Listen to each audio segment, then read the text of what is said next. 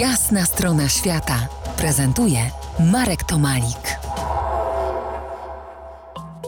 Gościem jasnej strony świata Kamil Filipowski, zakochany w Tatrach, łowca biegunów zimna.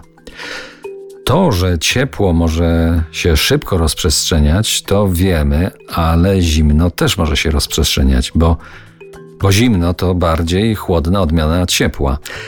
Czy baseny zimna, o których mówiłeś, mogą się szybko przewiewać i równie szybko reaktywować? Tutaj pozostańmy w Tatrach. E, takie wstępne pomiary odkryły też ciekawą kwestię w postaci bardzo gwałtownych wahań temperatury. Basen zimna potrafi być w mgnieniu oka przewiany, ale też stosunkowo szybko potrafi się reaktywować na nowo, jeśli wiatr się uspokoi. Dokładnie to jeszcze na pewno będziemy chcieli zbadać, jak to wyglądają te wahania i czy aby na pewno tylko wiatr na nie wpływa, czy też inne czynniki, a jeśli wiatr, to czy to zwykły wiatr, czy też jakiś związany z inwersją w kotle. W każdym razie zjawisko bardzo gwałtownych wahań temperatury istnieje i jest ono tutaj bardzo ciekawe.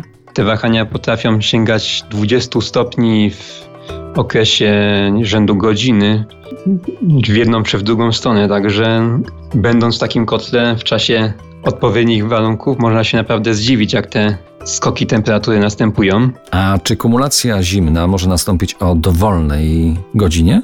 Tak, tak. Jeśli mamy tą górską noc polarną, to jak najbardziej może nawet w samo południe wystąpić. Natomiast jeśli jest miejsce, gdzie to słońce występuje, to w okresie nasłonecznienia kulminacja zimna nie ma prawa zaistnieć, ponieważ teren się szybko nagrzewa i basen zimna może zostać, tak powiem, pokonany w, w ciągu krótkiego okresu czasu i wtedy następuje szybki skok temperatury do góry. Porozmawiajmy teraz o praktycznej stronie wiedzy o zimnie, o biegunach zimna w Tatrach. Komu się to może przydać? Toprowcom, ratownikom górskim?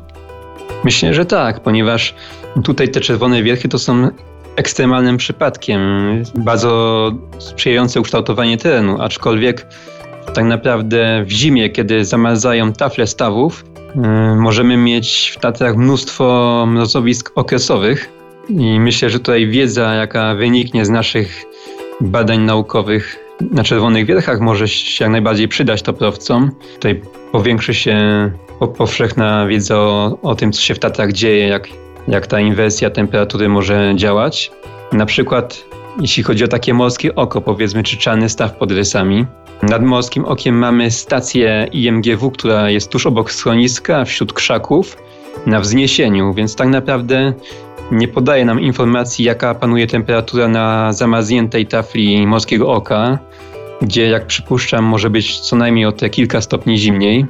Dodam, że morskie oko to też miejsce dość zacienione, więc ta wiedza, jaką zdobędziemy, jak najbardziej myślę, przyda się toprowcom. W takim razie do tematu tatrzańskiego powrócimy za kilkanaście minut, ale porozmawiamy sobie już o bezpieczeństwie w Tatrach. To jest jasna strona świata w RMS Classic.